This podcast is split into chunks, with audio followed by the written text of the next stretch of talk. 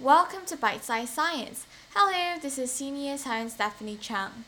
Today, I'll be talking about how marine oxygen levels are the next great casualty of climate change.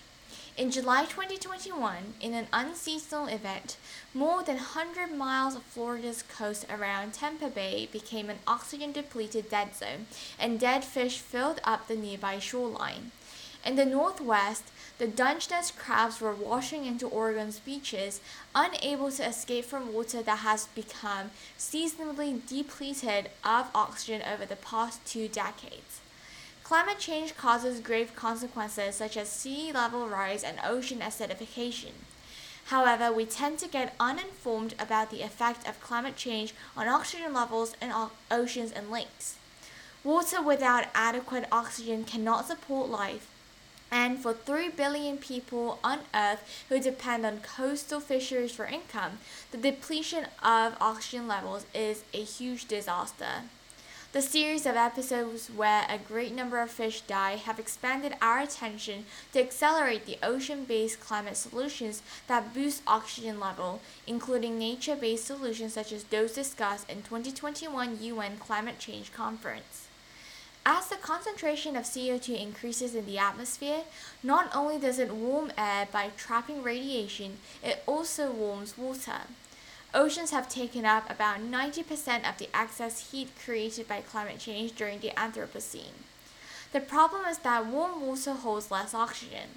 Furthermore, a large-scale die-off of oxygen-generating phytoplankton, resulting not just from climate change but from plastics pollution and industrial runoff, has led to further die-offs. Already large swaths of ocean have lost 10 to 40% of their oxygen, and that loss is expected to accelerate with climate change. Due to increasing attention on ocean le- oxygen levels, a new project called Global Ocean Oxygen Decade was made by the UN Ocean Decade, the 2021-2030. However, we still do not know much about the effect on ocean levels caused by climate change.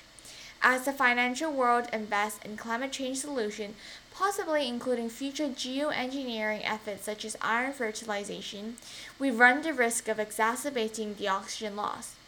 Our priority is to evaluate the potential unintended consequences of climate solutions as well. Blue carbon nature based solutions, such as an agenda of fully valuing the ecosystem benefits of carbon sequestration by our oceans, seagrass, seaweed, mangroves, and other wetlands. These solutions are great at oxygenating our planet through photosynthesis.